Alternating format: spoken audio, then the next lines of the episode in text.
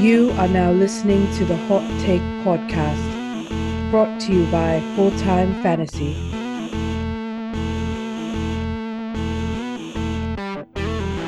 Here are your hosts, Steven Taroni and Josh Daly. Time to make it hot. Welcome in. This is the Hot Take Podcast. I am excited to talk fantasy football once again with you folks. It's a beautiful day, and we are going to get into some of the latest news. We are going to talk about some Clyde Edwards Hilaire hype train. It is out of control, but look, I certainly get it. And we're going to get into some wide receiver talk. We're going to talk maybe some ADP sandwiches coming up here. You know, we like our, our sandwiches around here on the hot take. I am joined, as always, by Josh Daly. Josh, how's it going, buddy?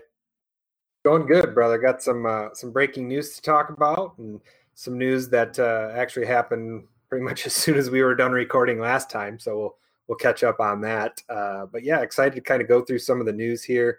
Excited to talk with our guests, and you know maybe eat some sandwiches. yeah, that bad Santa. That shout out to that little boy in Bad Santa, always for the sandwiches. Thanks for reminding me. We have to uh, shout out our guest today, special special guest on the show today. Very excited to have back on the show Marcas Grant and James Koh, both returning for I believe would be their third time each on the show. Um, and we're going to have them on together for a little NFL Network reunion.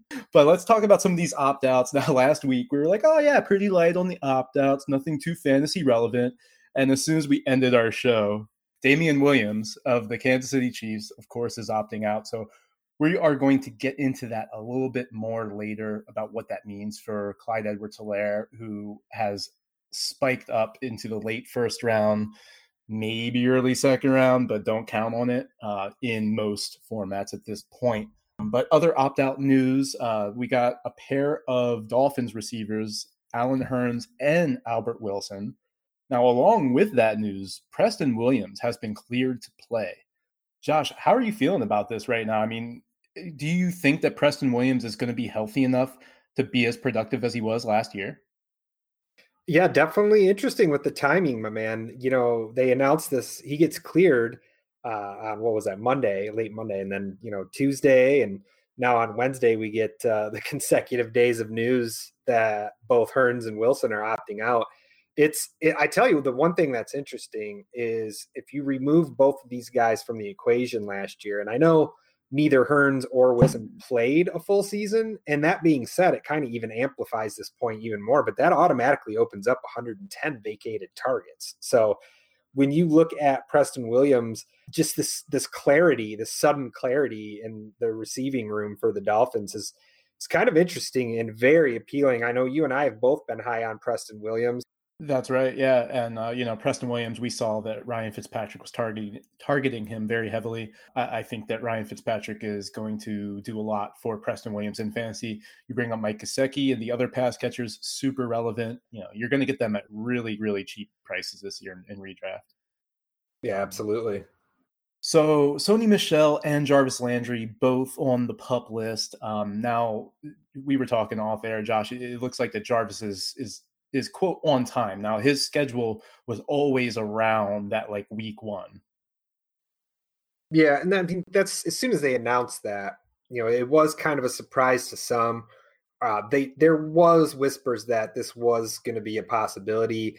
Um, of course, when you're dealing with your hip and you're a receiver and you have to make these cuts, that's a pretty important injury to overcome some can be more serious than others. Of course, with the Tua news for uh, for the draft, I mean that was like the main storyline uh, for the, you know the 2020 draft. But you know, Mary Kay Cabot comes out immediately after this news, and she tweets that basically the announcement like he'll he'll be fine. You know, they they've expected this the whole time that this was the timeline. So I, I'm not worried about Jarvis at all. You know, I'm a huge Juice stan, so this is uh, this is my guy, and I'm not letting it affect my current rankings, and I really don't think it should be uh, affecting anybody else's rankings. If anything, all it does is just justify um, with how lowly he's been ranked on a lot of boards. I've I've thought he's been underranked and underrated, you know, this whole time. So it's um so if anything, it just kind of I don't I've really with that being built in, I don't feel like there's a need for him to slip any further. And I mean, I feel like you could say similar things about Sony Michel. You know, um, it's someone you can get in the seventh, eighth round. We've talked about him before. Now he's on the pup list, and we've kind of, you know, we were alluding to that being the case potentially.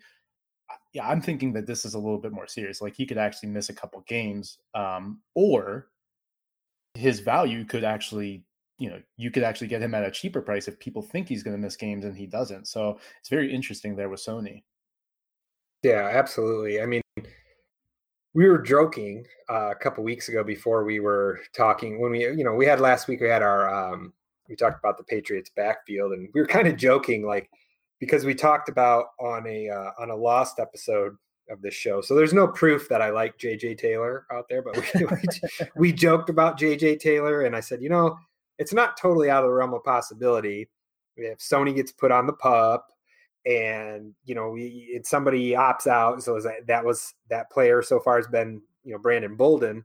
Right. And we talked about that rex burkhead does contribute on special teams and so i think he's probably going to be like that main guy uh, for them. He is going to be back on the roster. He, he should get a boost in touches just with that absence of sony uh, whether it's the first half of the year or if it plays out into something major or if uh, frank caliendo slash bill belichick can kind of you know, talk them into, you know, maybe, hey, maybe it's not worth it. You know, maybe sit, right. maybe sit this one out. Um, but it's just, it's weird. It's like I want to post uh the it's happening gif, you know, with with J, for JJ Taylor. But I think realistically, you have to look. There's one more big hurdle to clear there, man, and that's Damien Harris, who. Right. I don't know. I, I don't know how to feel about it because he was used so sparingly in 2019 that he. I'd still think that he would be uh, a better option than a rookie you're bringing in on an extremely abbreviated training camp period with everything going on. Yep. Uh, I still think Harris would be first in line to get some of those touches, uh, with of course some shaved off to Burkhead, and um, maybe we do get some JJ Taylor in there. That would be that would be excellent to see. But um, you know, it's it's probably something where Harris is going to be the main benefactor. Yeah, you know, people are doubting Harris because of the lack of touches last year. I would say don't look into that at all. when the Patriots want to use a player, they'll use them and they'll use them often. And it, oh, it yeah. might, and it might happen out of nowhere, you know, but just look at what's going on. If Sony misses eight games and who who else is there? It's Burkhead, it's James White, it's Damien Harris. Who's going to get the bulk of those carries? Who's right. going to get? And last year was 250. Yeah, 250 yeah. carry. Well, 247, but you know, 125, 120 carries you know, if you're going to take split half of that uh, first eight weeks, hey man, somebody could really produce with 120 carries. I mean, James White, he is what he is, but they do, you know, tend to give him some handoffs here and there. So it wouldn't surprise yeah. me to have to see him get a little uptick in, in carries too. It could be, you know, just a, a more sophisticated mess in 2020. I just want to see one formation of Jarrett Stidham in at quarterback and they line up Cam at the running back. I mean, do that for me, please. I just want to see that once on the goal line. and you know Bill Belichick would do something like that.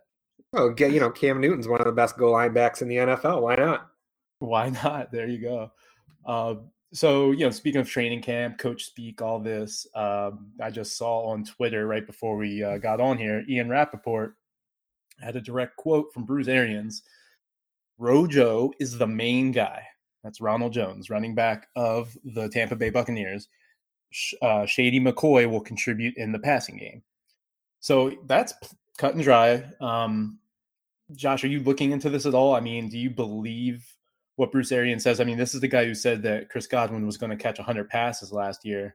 Chris Godwin well, I think, almost caught 100 passes last year. oh yeah, it's it's it's weird because this one statement uh, I think kind of you know just things getting things getting really clear in Florida. You know, today it's uh, yeah, right. it, it's it offers clarity on a couple of levels here. You know, not only do we see perhaps a downgraded projection for Dare uh, passing production, uh, you know, with with what he did last year. I mean, you know, it wasn't like he was severely impressive. I mean, he only caught 35 balls, but he's also used pretty sparingly um, I I thought that he and Tom Brady would have a fairly solid connection. And it, it seemed, it appeared that way until like the day they signed McCoy. So that's kind of telling, uh, especially with this this current quote. And then it also sheds some light on the uh, you know the entire situation with um, the Ke'Shawn Vaughn truthers and the the Robert Jones. Uh, you know, Rojo being the lead guy is is definitely not what half of the fantasy community was expecting. Um, right. But it is early, and I mean, when you look at just kind of the way each running back uh, has contributed from their you know previous situation, um, you know, and then of course you're talking about you know one rookie coming into the equation. It, it's definitely turned into kind of a a four back cluster there, but uh, this this quote does offer some clarity, which is which is nice to see. Ronald Jones last year, 172 carries, 724 yards at 4.2 a clip, six touchdowns, 31 receptions. Isn't that an okay year? Are we like, you know, saying that's an awful year? You know, that's that's pretty dang good considering it was his second year. Um, I mean, he's only he's still only 22 years old, so he bulked up. What does Tom? What do Tom Brady led offenses do traditionally?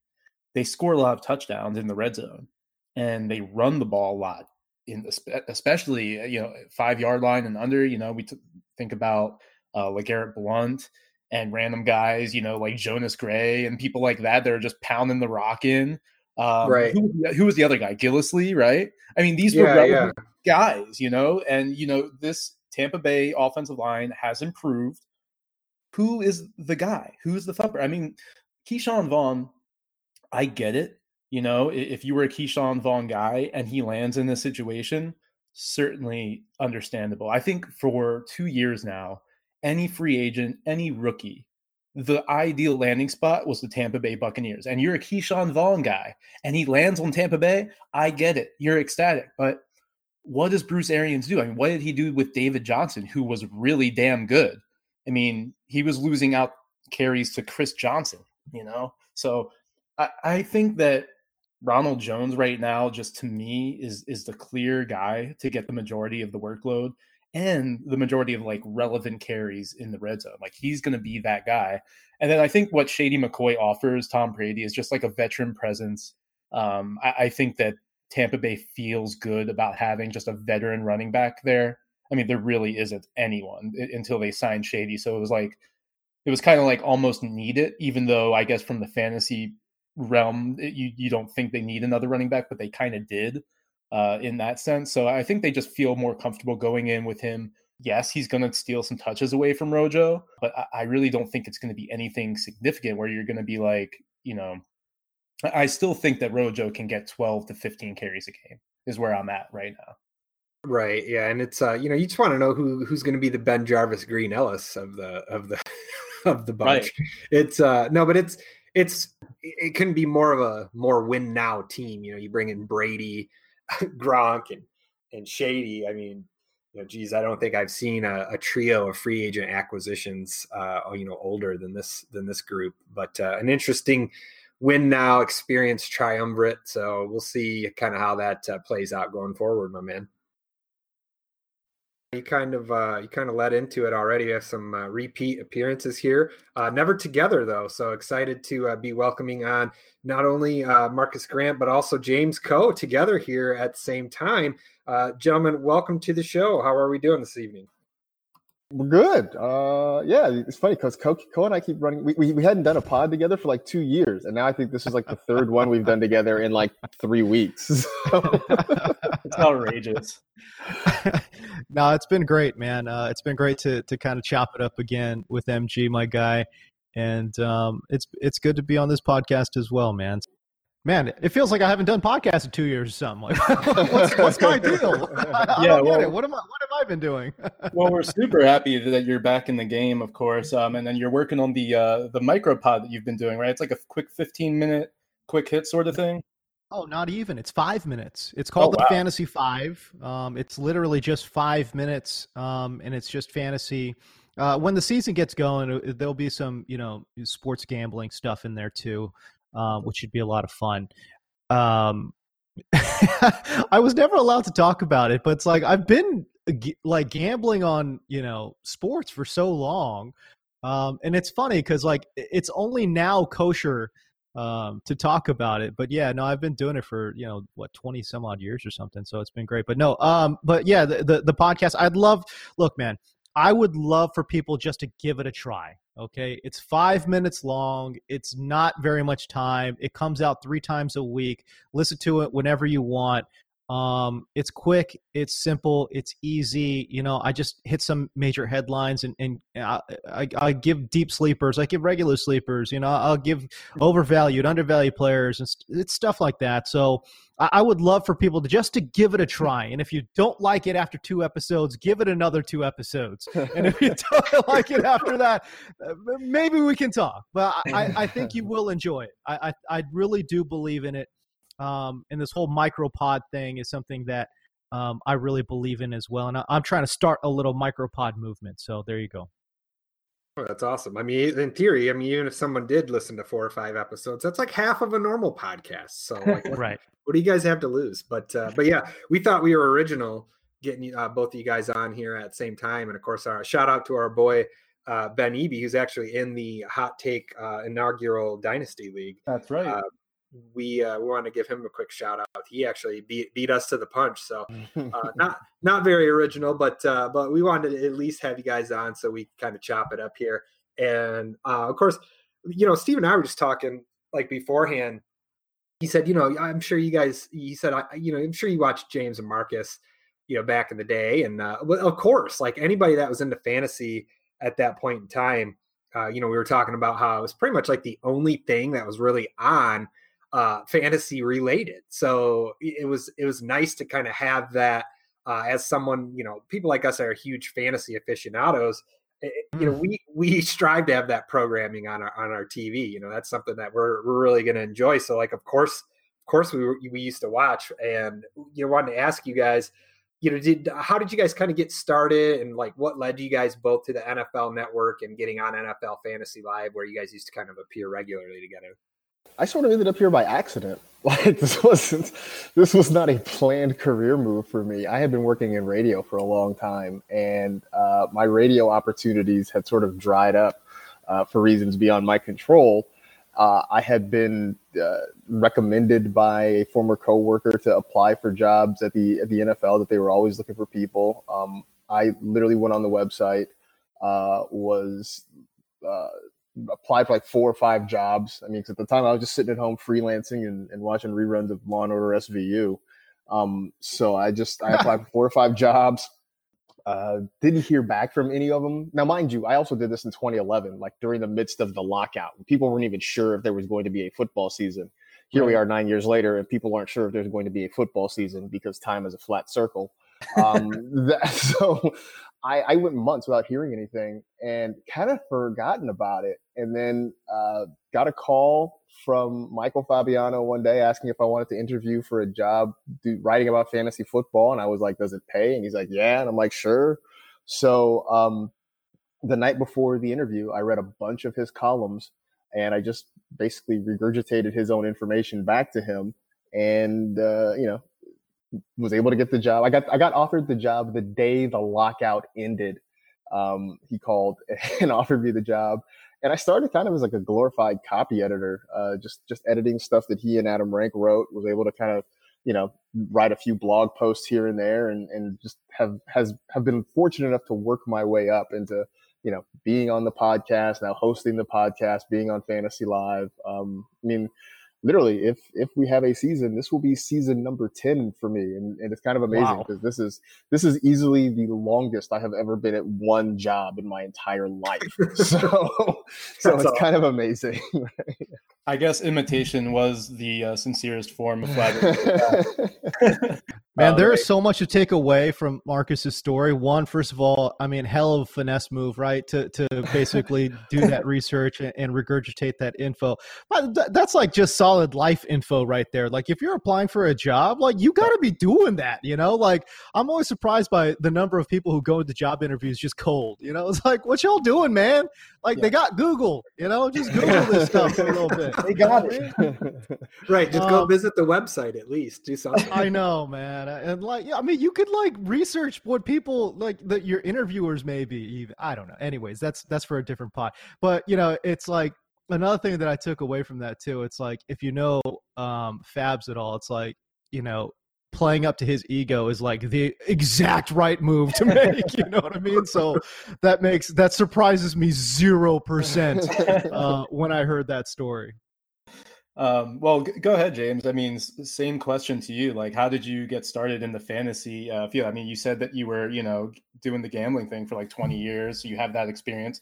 What is that kind of how you started in with no, sport? No, because uh, the NFL and, and, they're and they're still this way. Um, you know, um, uh, you know, I'm no longer with them, so I can say this, but they they, sure. they explicitly say you cannot talk about gambling. Um, by the way, Roger Goodell, I am not talking about it. I am not saying a word about it. So I just, Roger, if you're listening, I just want you to know that. Exactly. Uh, That's what I'm talking about. That's what I'm talking about. You're you're not allowed to talk about it. Um, not even allowed to make references to it. You're not even allowed to make like little, you know, Al Michaels style side jokes about it. You're just not allowed to do it.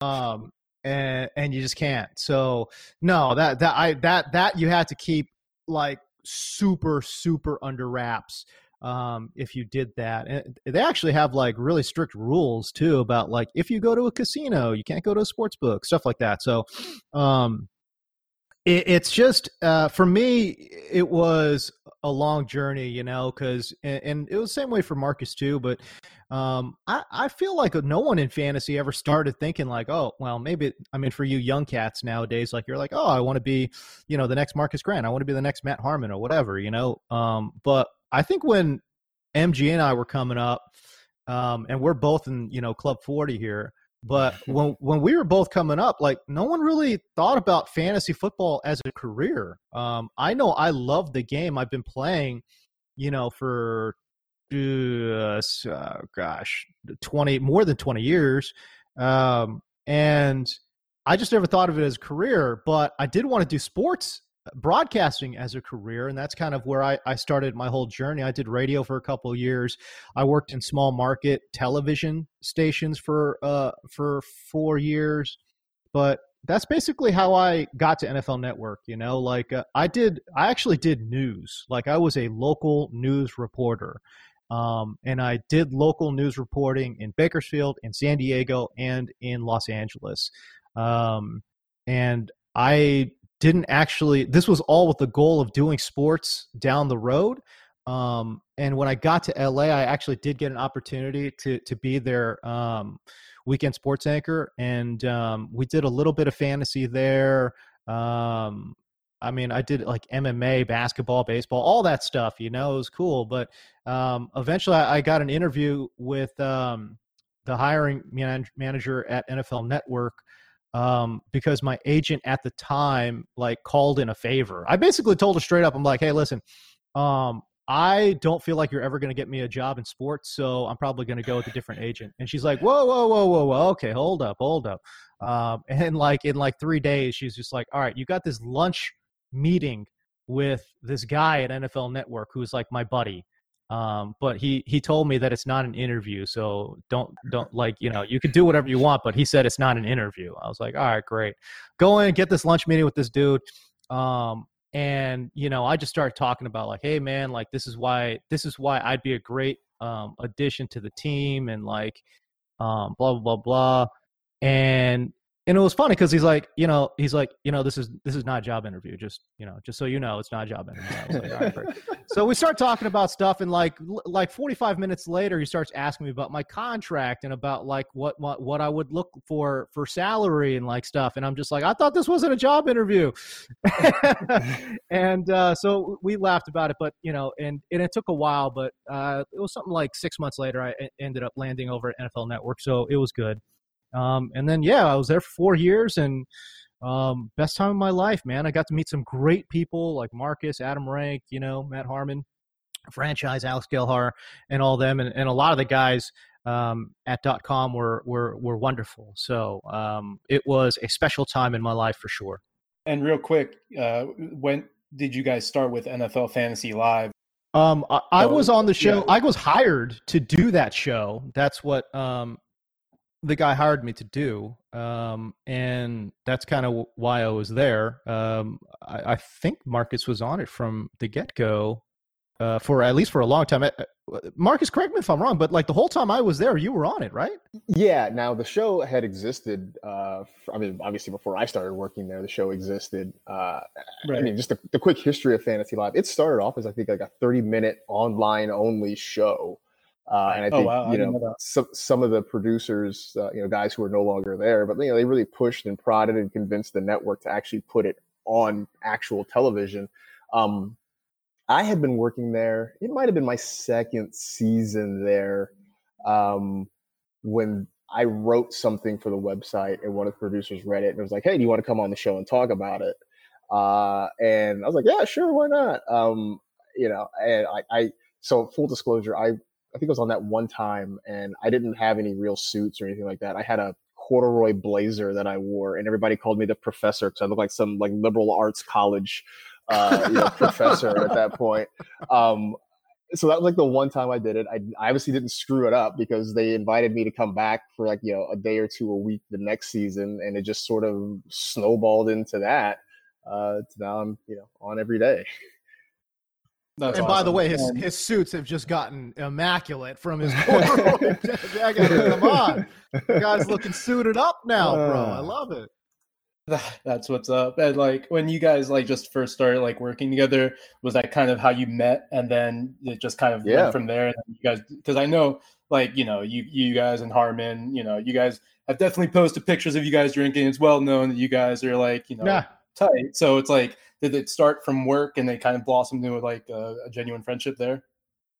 Yeah, I mean, I didn't I didn't know James until he started working at the network and working on the show. I mean, that was that was how we met, and it turned into the podcast. And um, you know, I mean, one of the things that I always wanted to do was knowing that we were all going to spend a lot of time together between writing and the podcast and the TV show. Was like, I wanted to set up so that we would actually be friends, and so we would do happy hours every week, and we would hang out. And um, you know, I think that's the one thing, James. You can correct me if I'm wrong, but I feel like that was the one thing that made our pod popular and successful was that like people got the sense that we were actually legitimately friends in real life because we actually were. And I just thought, you know, the, the fantasy stuff was good. Oh, I thought our analysis was good, but I just felt like people enjoyed listening to four or five guys who were actually friends get together and do a podcast.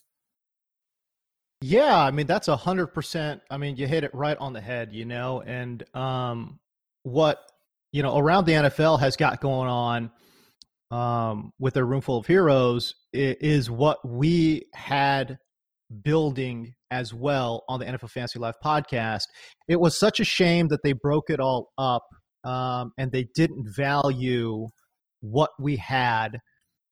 It, it's it's really interesting. NFL media is a it's like they're cutting edge and also blind to cutting edge. If and, and I'll explain. Like they had a Madden show that did extremely well, mm-hmm. but it was the first you know weekly Madden show ever on on network TV.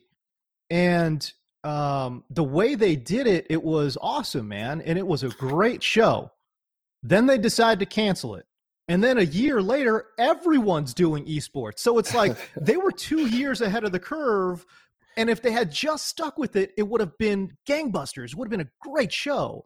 Then they uh, lost it. Adam, Adam Rank hosted that show, right? Yeah, um, yes, part of Adam Rank was hosting that show. Adam, Adam Rank, we, we joke with him about this. He has this really bad track record of shows that he's on getting canceled. Um, like, like there were about four or five shows that Adam Rank, you know, either either was the host or like a prominent prominent you know member of, and like they all get canceled like after a season. Like he, we joke with him. He's sort of a kiss of death for a lot of things. It was because what was it? It was the Madden show. It was Fantasy and Friends that he Fantasy did with Dameshek. That was a uh, one seasoner. He did oh, a thing yeah, called he did a thing called the Weekender, which you know if you if you're familiar with the soup on E, Um, oh, was so, yeah, it yeah, was yeah. Sort of like it was sort of like the soup, but obviously football themed. So that was one that and got that was canceled. one season. Um, yeah. And then we did uh, this past season. We did uh, NFL Fantasy League One, uh, and and and is know, that canceled? That's not coming back. oh, Spoiler alert! So yeah, Adam Rank is uh, he is the unfortunate kiss of death to a lot of oh, things. Rank, That's funny, you. man. Uh, he is so, he's he's wonderful by the way uh, but really yeah no um, yeah I, I, mean so yeah no we had a we had a really really special thing um, going on with the fantasy podcast in particular the show was a little bit more i don't want to say disjointed but it had a lot more it, the cast was a lot bigger right so the fantasy right, yeah. podcast you knew who was going to be on you know right. um, you, you knew every single episode it was going to be me Marcas um, franchise, Harmon, and Alex Gelhar. You just you knew it and every single week. That's what you got, um, and it was a great. Great podcast. Um, but it, so this goes back to like I said, NFL media's kind of history, right? Like so they were. Uh, they had these podcasts going and and again i mean you got to remember like you know four years ago podcasts were were developing. You know what I'm saying? It wasn't yeah. like this. Like Joe Rogan wasn't selling the podcast for his podcast for a hundred milli back five years ago. You know what I'm saying? Right. Like that just didn't. That kind of money didn't exist um, back then. And so, yeah, they gave us this platform, and we took it and ran with it, and it was really gaining some steam. I mean, we were really making inroads, man. I'm telling you. Um, and oh, I, I, and I yeah, and then they just yeah, and then and then all of a sudden they're just like, yeah, you know, um, we're just gonna let everybody go, and it's like, whoa, what happened, man? That was crazy. Oh, yeah. So, um, yeah. yeah, like you know, so like I said, they've done a good job with kind of like being ahead of the trend, and then like not following through with the trend. You know what I'm saying? right. So that's kind of sort of where they've been. Well, no, I mean, you you, you know, and uh, if you look at a, a podcast like the Fantasy Footballers, I mean, those guys, you know, I think are can be looked at as you know one one of the best, if not the best, in the industry because of the camaraderie. Um, and it's an independent podcast, but exactly right. If the NFL could have looked at that as like, well, this is what people like, they would have never broken you guys up, and you guys would be certainly doing better than what they're they're offering now. I'll say that, you know, just pretty, you know, and that's my opinion. I mean, I I you know, when I first got into the industry, it was I, I James Koh was like who was I was looking at. Marcas Grant was who I was looking at, and and you know that's uh that was big for me. And you know it was definitely a shame for guys like me and Josh who, who were tuning in all the time. So you know, it, but it's awesome to have you guys here, uh, and thanks for sharing your stories for sure. Um, but let's uh, let's actually get into some fantasy football talk here. Um, and we didn't get a chance to talk about this last week, but the Clyde Edwards-Helaire hype train is it's it's in the first round. That's where it's at because you're not walking out of a draft with Clyde Edwards-Helaire if you don't draft him in the first round. So, Josh, I'll, I'll, get your thoughts real quick, and then we'll toss it up to our guest. But I mean, you were the Clyde Edwards-Helaire truther from the get go. Yeah, actually, um, you know, in our startup league, uh, ended up making a trade so I could go up and get CEH. Uh, it's I, have just always been an Andy Reid running backs truther, to be honest with you. Just in, right. in, insert Andy Andy Reid running back here, and then you can put my name after it as uh, as being a you know a truther. But it, you know, with uh, with what we have going on, it's the same thing every year. I mean, last year, all these articles coming out. Is Damien Williams really a first round running back? I mean, last year was probably like one of those lone exceptions. Uh, of course, anyone who watched the playoffs the last two years know what Dame did. Uh, just elite fantasy production there. Um, you know, but it's it, it's the same thing every year. You know, for all the way from 2004, you know, all the way to, to 2017. Uh, you know, uh, Kareem Hunt's rookie year. You know, you're looking at uh, technically, you know, 04 to 16, 19 and a half points a game. Uh, it's exactly what Kareem Hunt got you in 2017 uh, when he, and then you know he's NFL rushing leader. Uh, 2018, you know that, that goes up to 20.8 points uh, PPR points per game, and then uh, you know like I said last year, kind of being like that one exception to the rule there. Uh, but I mean, my goodness, you know, like the the list of of Andy Reid running backs uh, goes on and on that have had success. You know, Brian Westbrook, Sean McCoy, uh, you know, Jamaal Charles. Uh, we even had, you know, a Spencer Ware season before Kareem Hunt came yeah. out. And uh, it's unfortunate the way things unfolded for Kareem Hunt because, you know, in that season in, uh, in 2018, like I mentioned, um, the, he was, he gave you 20.8 points a game. Now this is, this is 11 games worth of production. Uh, but in 11 games, Kareem Hunt under Andy Reid gave you seven receiving and seven rushing touchdowns, uh, 14 total touchdowns. And, and, of course, the way things unfolded there, uh, quite unfortunate. But when your franchise QB, you know, your half billion dollar man, you know, goes and you know, he tells you like, hey, this this tells the staff, hey, this is the RB I want. Um, you know, watch out, man, because uh, we know what we know what Mahomes can do. You know, Andy Reid's offense has always been explosive and productive for fantasy running backs, and with Mahomes at the helm, I mean, it's it's incredible. I, I told you, Steve, before we came on, been in some best ball drafts here in this past week, and I mean, you're not you're not getting Clyde Edwards-Helaire after you know 110. I mean, he's pretty much going at 110 uh, right. in the last week or so. He's but you know since this news broke uh, with Dane Williams opting out, you know, he's been like the RB seven on average, and that's rising. So I wouldn't be surprised to see if uh, if CEH actually the RB six uh, by by the time we get our podcast out and on the airwaves. So Marcas, I have it written here on the show sheet. When is the earliest you take him? Is he a clear first rounder? But I'm going to make this a little bit harder for you because I think that's too easy of a question. I know you're a Kenyon Drake guy, so I mean, who are you going to take him over Kenyon Drake right now? See, here's the thing. I I've always been I've been sort of mealy mouthed on on CEH just because I felt like Damien Williams was going to, to to get some opportunities. Obviously, that's not the case anymore with Williams having opted out.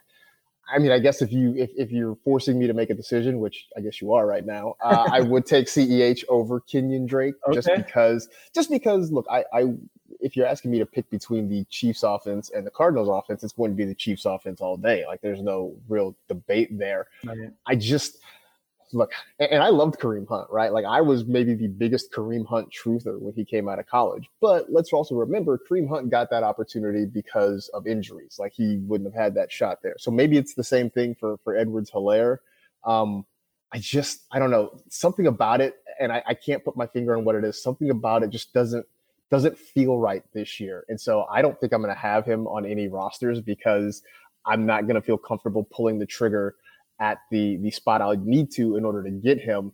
Um, right. And so, yeah, I yeah, look, I, I, know that that's what the consensus is. If he's going to be a first round guy, uh, I just I, I just don't think I could. I don't think I have the guts to make the move for him at that at that spot.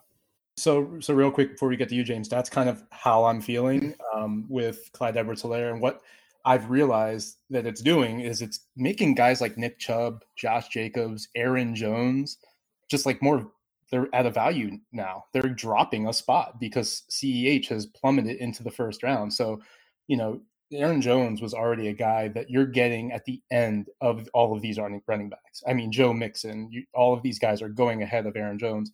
So guys like that are going to be just more of a value now. I'm starting to kind of realize here. James, how are you feeling about Clyde Edwards-Helaire right now? Yeah, I mean, I, I, understand where Marcas is coming from. Certainly, you know, um, he's a rookie running back. Um, I hate to use this, you know, the standard old trope of, you know, he, he hasn't really, you know, shown it before, but he's a number one lead dog on uh, the the league's best offense. And if you were just to put that in a vacuum and say, okay, this is the lead back, um, even if it's a 50, let's say it's like a 51 49 split, right? But this is the lead back, a first round pick, lead back on the NFL's best offense, where are you taking that guy in a vacuum? Forget the names. Like you're yeah. you're definitely taking that dude in the first not only in the first round, you're probably flirting with, you know, a top 5 selection. Um just yeah. because he's attached to such a great offense. Now, what Marcas is talking about, um, I, I, I 100% co-sign that. I, I totally agree. Andy Reid, look, we know Andy Reid's going to play with our hearts, man it's just what he does. I mean, you mentioned Spencer Ware for whatever reason. Do we remember when Kareem Hunt, for whatever reason, was getting taken out late game situation? So even when they were trailing, and they needed those little quick dump off. Like you needed, you had Kareem Hunt, and you're like, oh my god, I need these dump off points. Please, for the love of God, give me right. these trash points right now. No, it was freaking Charcandrick West out there. Like that killed me. Ah. Like, why is Charcandrick West getting burned over Kareem Hunt? This doesn't make any sense. That's what Andy Reid is going to do, um, and, and, that's what he has done uh, for the better part of ten years. I, I, mean, you mentioned some of these other running backs, and they're all great players, no doubt about it. Um, but you know, I'm sure there were times where you kind of just felt like okay, they could have gotten more. And um, that's probably what's going to happen with CEH as well. You know, I, I, think he is obviously a top 10 pick. Um, I don't think he's a top five pick. Right now on Fantasy Football Calculator, I think he's going seven. Yeah, he's going mm-hmm. seven right now, right after Michael Thomas and Dalvin Cook. So mm-hmm. um, I feel like that's a, I want to say that's about right. I think seven is about right for him. Yeah. Um, but to be honest with you, um, and I, I talked, I addressed this in my in my latest podcast um, that dropped today. But I don't know why we are, for whatever reason, in PPR. Why are we discounting Julio Jones? Why are we discounting Nuke Hopkins? Why are we discounting Tyreek Hill?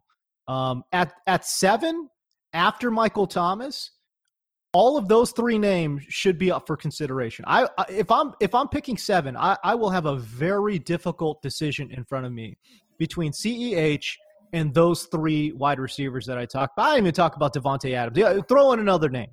So a yeah. very difficult decision there at seven or eight, but certainly I think CEH uh, deserves some consideration in that range. You know, I'll tell you. I'll tell you this real, real quick too, because I'm I'm in the midst of a a semi slow you know, best ball draft, and I was I was in the eighth spot, and I really felt like I'm like, what am I going to do if if it comes down to it, and I'm at eight, and there's CEH, and you know, you know pick a receiver, Davante Adams, Michael Thomas, what have you. I'm like, I'm really gonna have a tough decision. Now, fortunately for me, somebody took uh, Edwards-Helaire at like four or five, so like that, oh. So, so then I I gladly snatched Michael Thomas at at 1.08, um, and and you know went Great on about pick. my business. Right, I went on about my way. Um, but I was like, I was like sort of dreading it. I'm like, I don't know if I, I don't know what to do if, if I have yeah. this decision. And I was just glad that somebody took that, that, that, that well, you know, there out of my go. hands. And there you go, because Michael Thomas is going six or seven usually after the slew of running backs, whether it's five or six of them, depending if Dalvin Cook and or Derrick Henry are taken. Um, so yeah, you got that value right there because he, he goes one spot back at 108. Um, it's going to be tough. I, I agree with you, James. Like these receivers, like especially Nuke. I mean, that go into the, the late second round sometimes. It's great. It's crazy. You know, that it's crazy. The, the, value is so depressed right now on that position. Um, you know, and you just think to like what three years ago when Antonio Brown was the consensus wide receiver one, or I'm sorry, overall one, right, uh, right. 101. And it was, you know, Julio was probably 102 or maybe even 103. Um, so obviously the landscape is changing every year, but you want to get ahead of that sort of thing, do you not? I mean, you like so if to your point, James, like yeah, maybe you should be looking at these guys because even Davante Adams sometimes goes into like the you can get him at like the 203, 204 sometimes, depending on you know, I mean, these guys like I just mentioned, um, and that's Austin where Julio is going. He's going in the early parts of the second round, which to me is just it's just it, we're we're acting as if this guy just did not post a hundred catch season. Like it's PPR right. people. Like I don't. I'm just confused. Like what are we talking about here? Nuke Hopkins had a hundred catch season. Like what what what is there to think about? You know what I mean?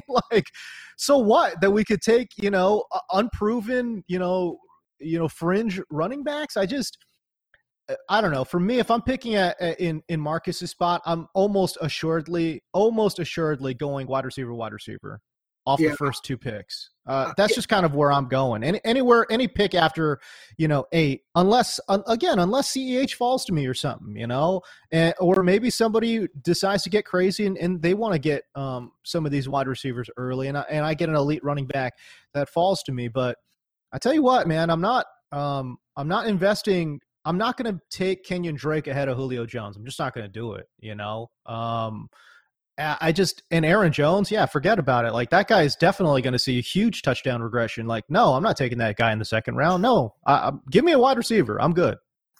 Yeah, part of me thinks that it could be just a little bit of the running back you know player pool tends to thin out a lot quicker. So maybe it's just that some fantasy owners are comfortable with you know what the last 15 16 years if you took a shot on you know chiefs rb1 in the first round you've only been wrong twice so i feel like i feel like a lot of that could be baked into this you know full steam ahead on the hype train um, yeah. which does make sense but at the same time all the receivers that you just listed off james especially when you're talking about like Marcas said you know Dev- davante adams or michael thomas i mean it doesn't get much more consistent than that either. So I think that's what's really making this a super difficult decision for a lot of people there uh, when you get in the back half of the first.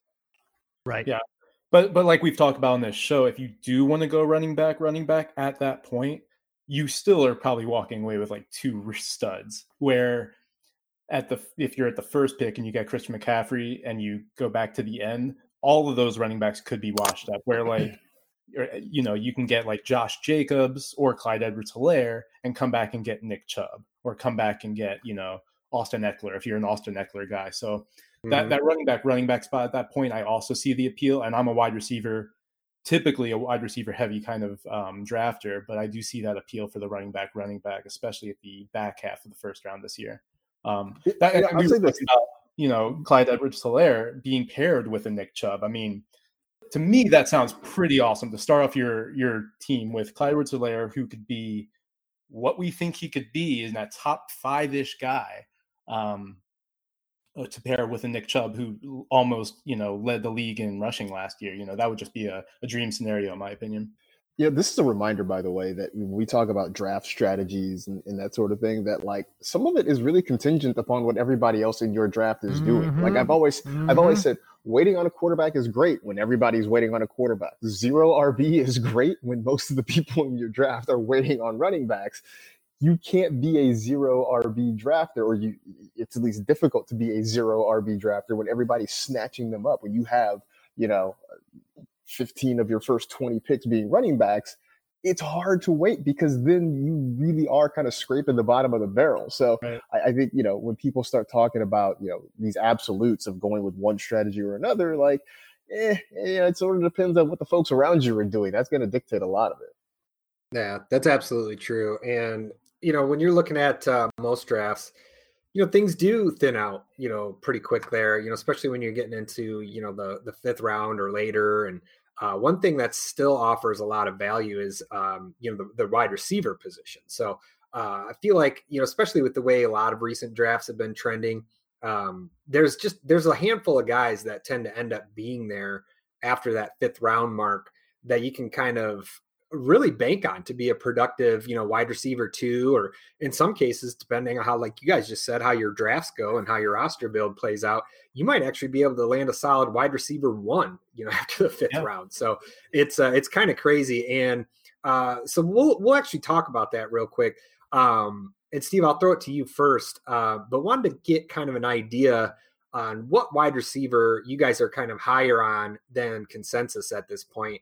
Uh, so, Steve, I'll throw it to you first, and then uh, we can get kind of your guys' take, uh, Marcas and James, after that.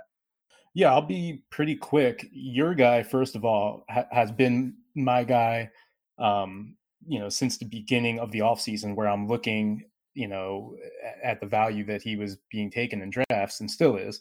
Um, but I'm also considering another receiver at that point right now. Will Fuller is volatile. I mean, he he's going to miss time.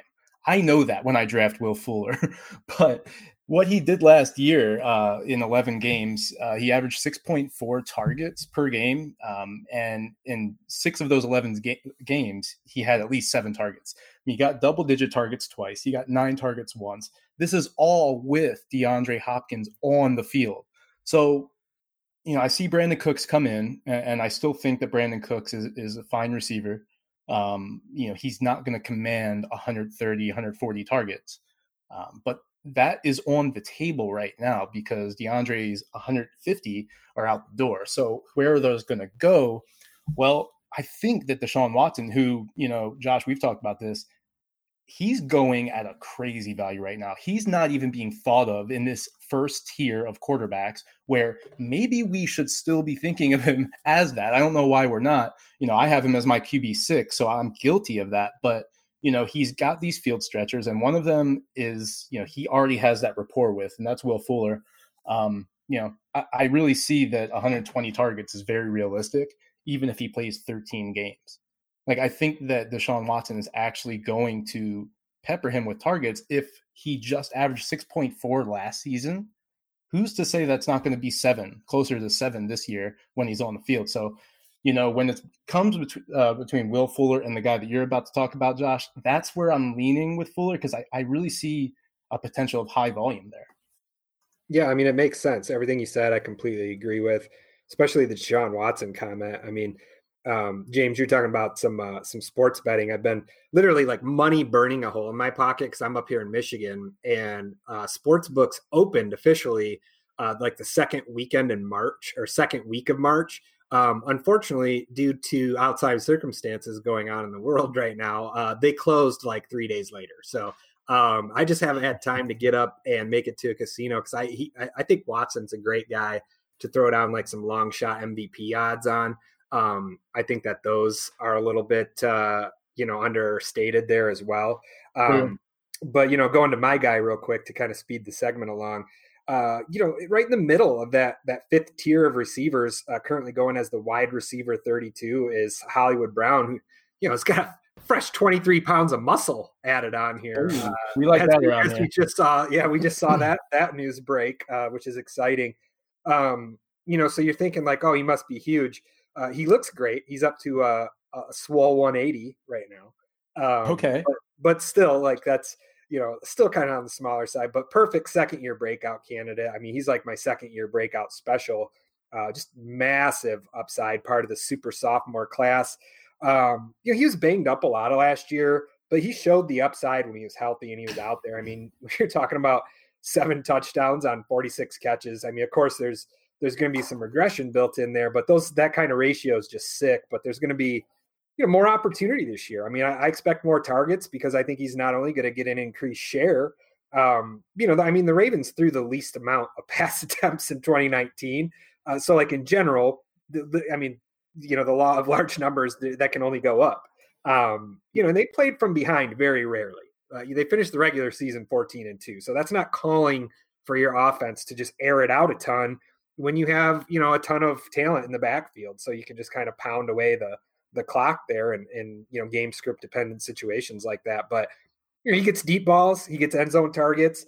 Um, and it sounds it doesn't sound that great that Seth Roberts and Hayden Hurst are leaving. Um, but hey, it's still 75 vacated targets that kind of opens up and it's mostly just rookie receivers coming in and with an extremely abbreviated preseason.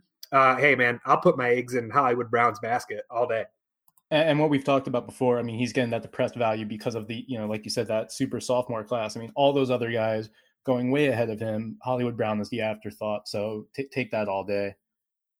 Um, yeah, absolutely. James, what about you? Who's uh who's kind of like a, a, receiver that you're higher on than the consensus that's going in that uh, that round five range or later?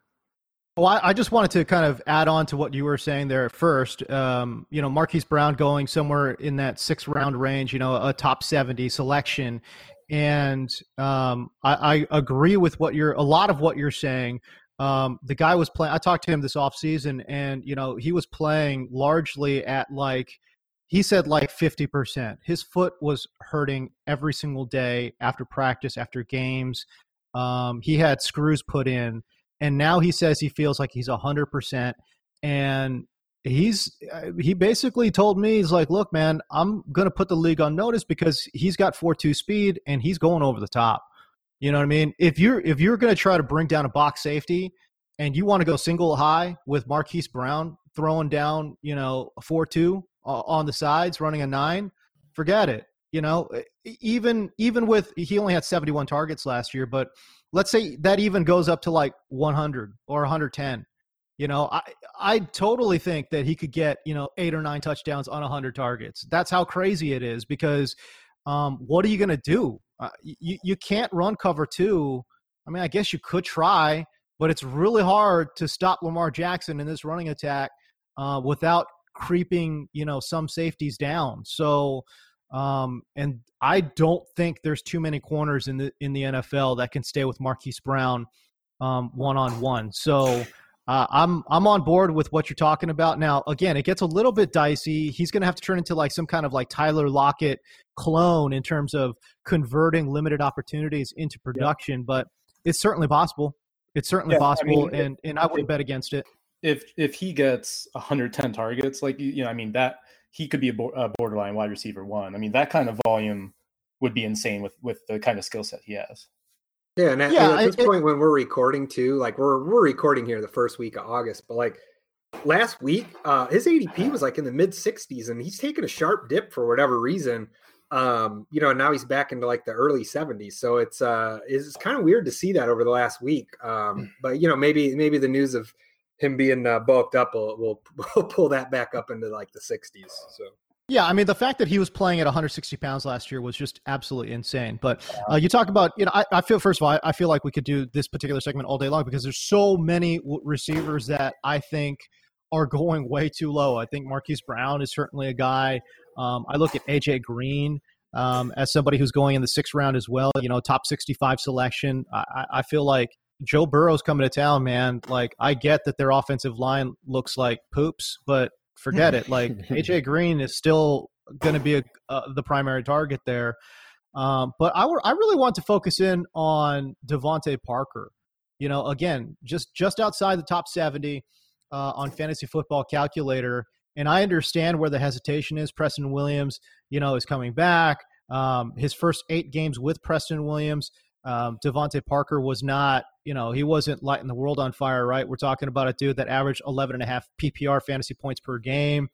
Um, and then it was the last eight without Williams. That's when he went gangbusters, right? He was the second highest scoring fantasy wide receiver the last eight games of the season, averaged 19.3 fantasy points per game. Second, again, second only in both categories uh, to the great Michael Thomas, right? But, and I think there's a lot of that narrative built in. I get it. But I would also say this this look at the teams he played in the first eight games of the season.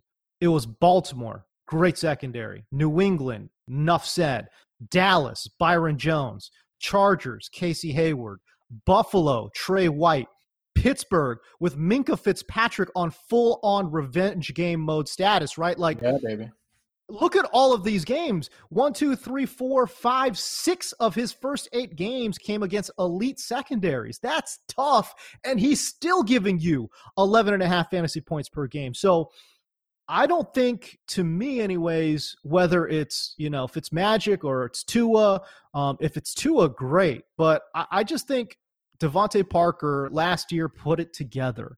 You know, we're talking about a guy who finished the season uh, extremely well. Like I said, back end of the season, the wide receiver two on the last eight weeks of the season, right? Give me that guy in the sixth round. Are you kidding me? I don't understand how his ADP is not in the fourth round. I, I think he's his value is extremely depressed. Um, and I'm and I understand the reasons why. I just disagree with them. Um, and so for me, you know, once round five comes around and Parker's on the board, I'm snatching him up. Yeah, yeah, and then year two of no Adam Gase, so always a bonus. Uh, Marcas, what about you? Who like are, are you a stand for a particular wide receiver, kind of after that uh, that wide receiver thirty ish range?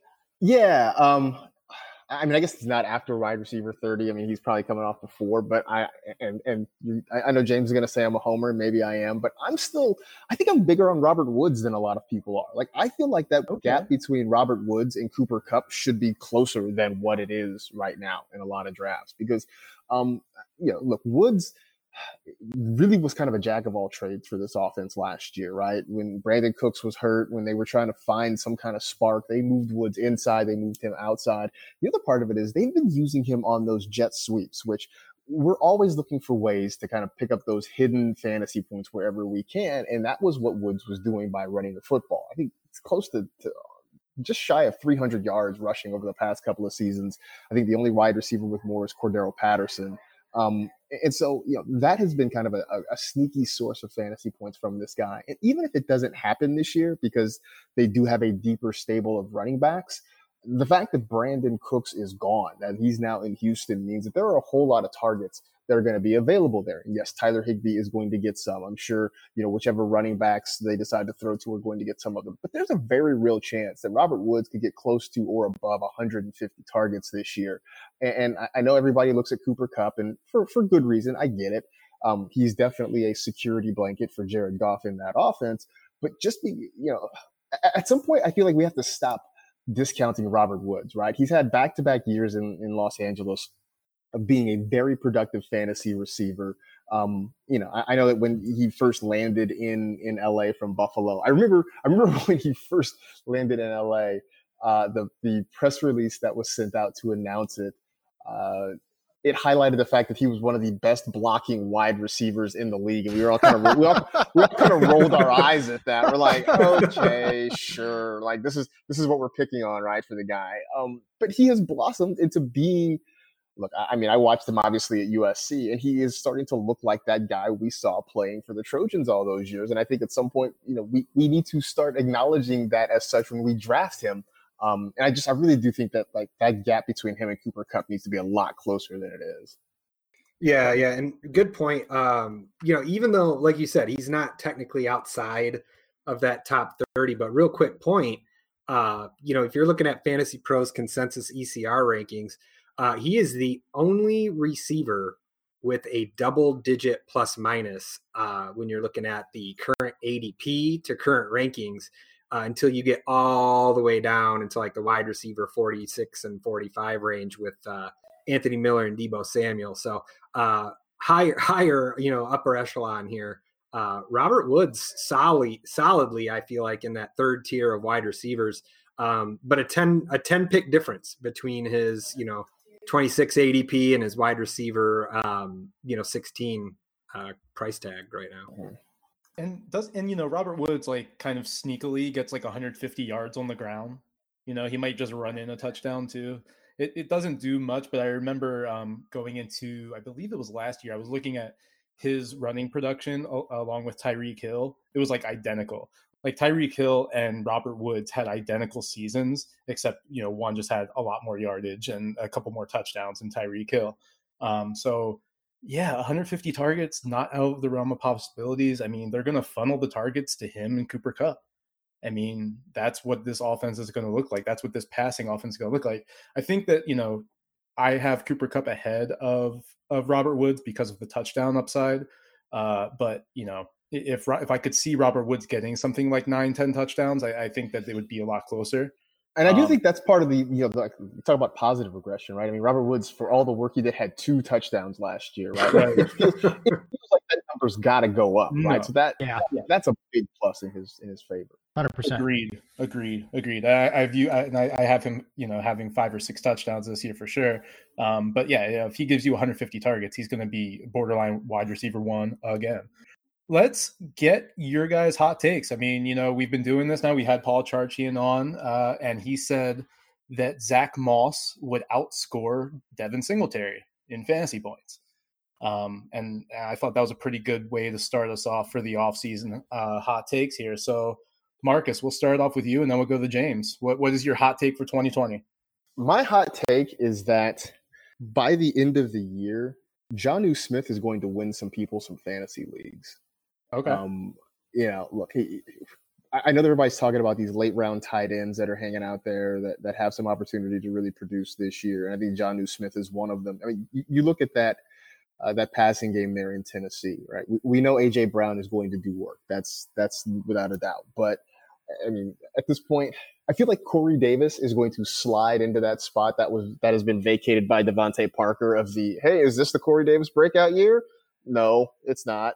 Um, so, so like you know, where where else are they going to go with the football, right? I mean, Ryan Tannehill, uh, he's got to go somewhere. He can't go to AJ Brown every single week or every single throw. Um, you know, Delanie Walker's not there anymore, so that means opportunity is opened up. And so I think Jonnu Smith is going to get a whole lot of looks in that offense, and especially because so many people are going to stream the position at tight end. I think Jonnu Smith is going to be a guy who's going to be very popular when we get down the stretch, and, and I think he's you're going to see him on quite a few, I think, championship uh, fantasy rosters this year.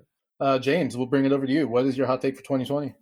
My hot take for 2020 is that Raheem the Dream Mostert will end up being a top five fantasy running back. Let's go. Ooh, Spicy. I just think I I love what he brings to the table in San Francisco. We know Shanahan is able to kind of coach these guys up. His scheme is just immaculate. You know, I I had Raheem Mostert graded as one of the best outside running backs um, in the NFL last year, and that was on extremely limited touches. So. Um, I think Tevin Coleman's washed. I think he's been washed, and I think he will take another step back. I think Raheem Mostert will own about you know sixty to seventy percent of the running back shares, and in Shanahan's system, oh, forget about it. Give, give me Raheem Mostert. He's going somewhere in that fifth round right now. He's the RB twenty six off the board on Fantasy Football Calculator. My hot take for the season is that he vastly outperforms ADP, um, ends up the season as a top five fantasy running back. Woo, woo. Josh, what do you think about that one? I like the spice the spice meters pinging on that one. I like I mean, we've talked about Raheem Mostert a lot on this show, and one thing that happened with the trade rumors is his ADP dipped, and I don't think it's come back like to where it should be.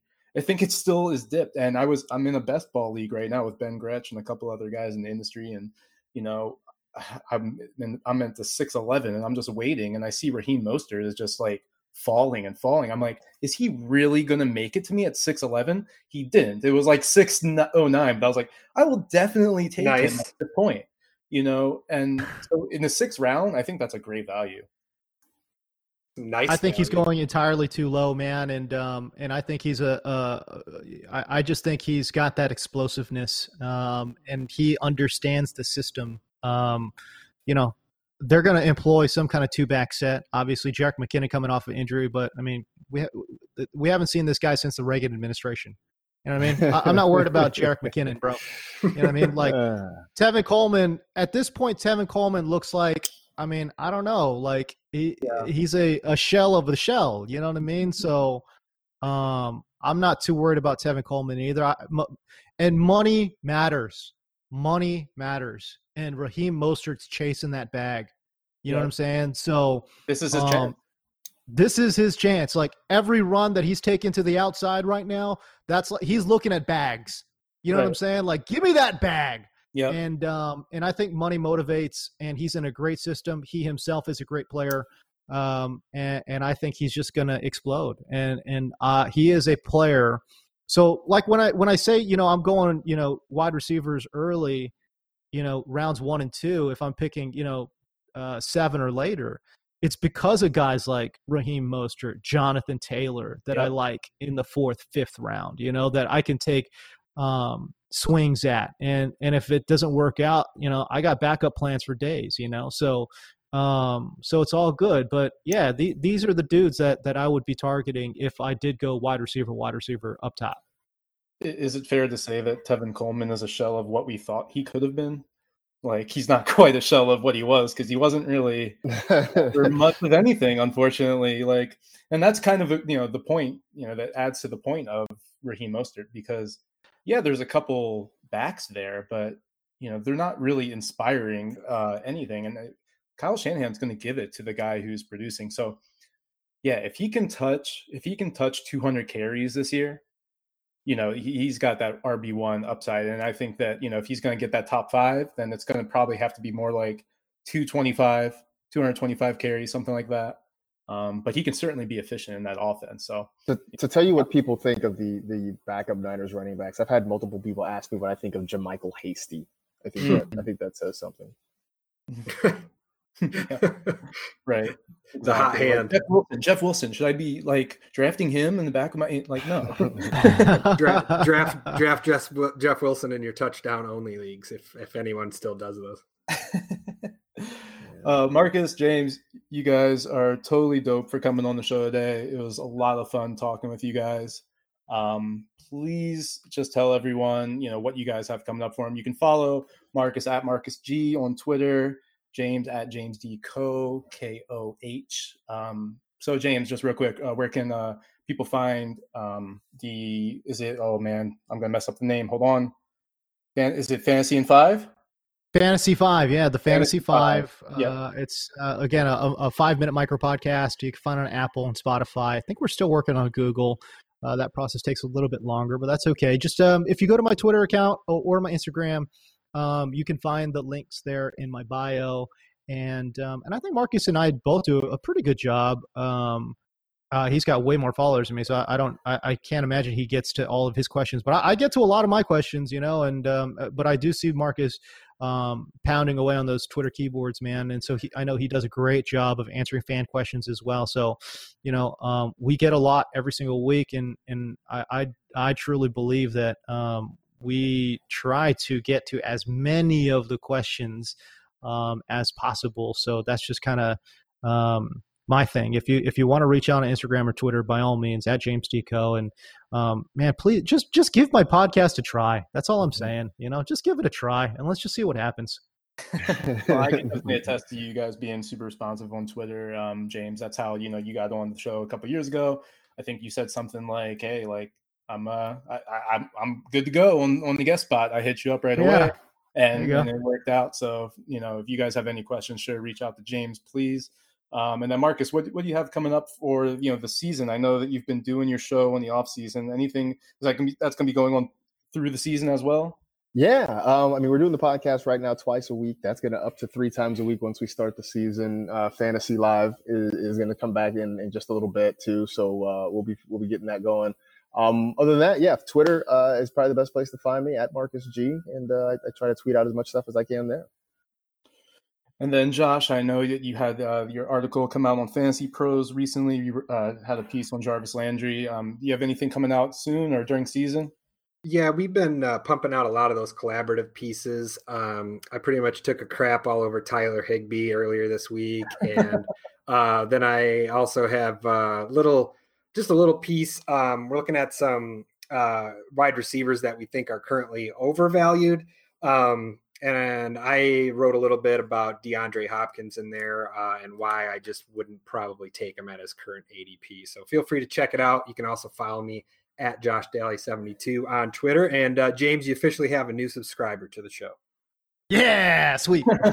you got one. no, no. Uh, James, Marcas, thanks so much for coming on the show. Um, of course, you can find the Hot Take podcast wherever you listen to podcasts. Um, by the time you guys listen to this, we would have already recorded our live show with Ray GQ. But that's something we're going to do uh, every week. Um, you know, going up towards the season is do a live show. So be on the lookout for those. Uh, we're going to go on Thursday nights uh, on the full time fantasy Twitter via Periscope. So be on the lookout for that. Um, on behalf of our great guests today, Marcas Grant and James Koh, and my co host, Josh Daly, my name is Steven Tironi. This has been the Hot Take Podcast.